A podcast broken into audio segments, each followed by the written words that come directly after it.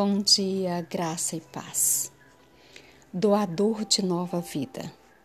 Respondeu Jesus: Em verdade, em verdade te digo: quem não nascer da água e do espírito não pode entrar no reino de Deus.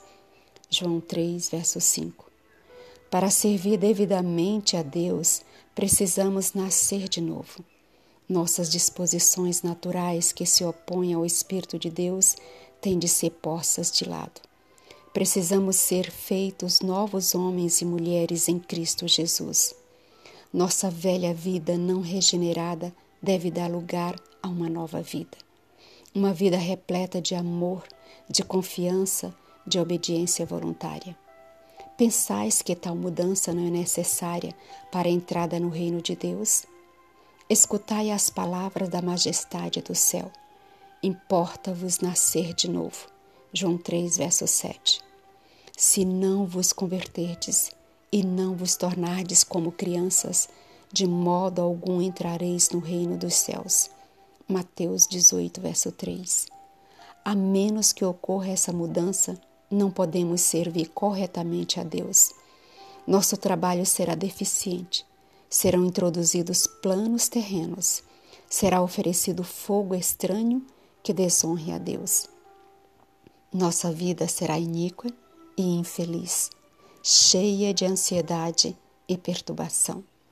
A mudança de coração representada pelo novo nascimento somente poderá ser efetuada pela eficaz atuação do Espírito Santo. Só Ele pode limpar-nos de toda impureza. Se lhe dermos permissão para moldar e aperfeiçoar o caráter, o coração, seremos capazes de discernir a natureza do reino de Deus e compreender a necessidade da mudança que precisa ser feita antes que possamos ter entrada nesse reino. O orgulho e o egoísmo resistem ao Espírito de Deus. Toda inclinação natural da alma se opõe à mudança do convencimento e o orgulho pessoal para a mansidão e humildade de Cristo. Se quisermos, porém, trilhar o caminho da vida eterna, não devemos atender às insinuações do próprio eu.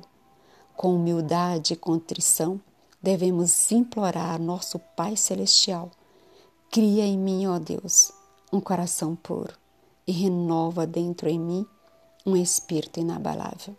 Salmo 51, 10. Ao recebermos luz divina, e cooperarmos com os seres celestiais, nascemos de novo e somos libertos da contaminação do pecado pelo poder de Cristo. Cristo veio ao nosso mundo porque viu que os homens haviam perdido a imagem e a natureza de Deus. Ele viu que eles tinham vagueado longe do caminho da paz e pureza, e que se ficassem entregues a si mesmos, jamais encontrariam o caminho de volta.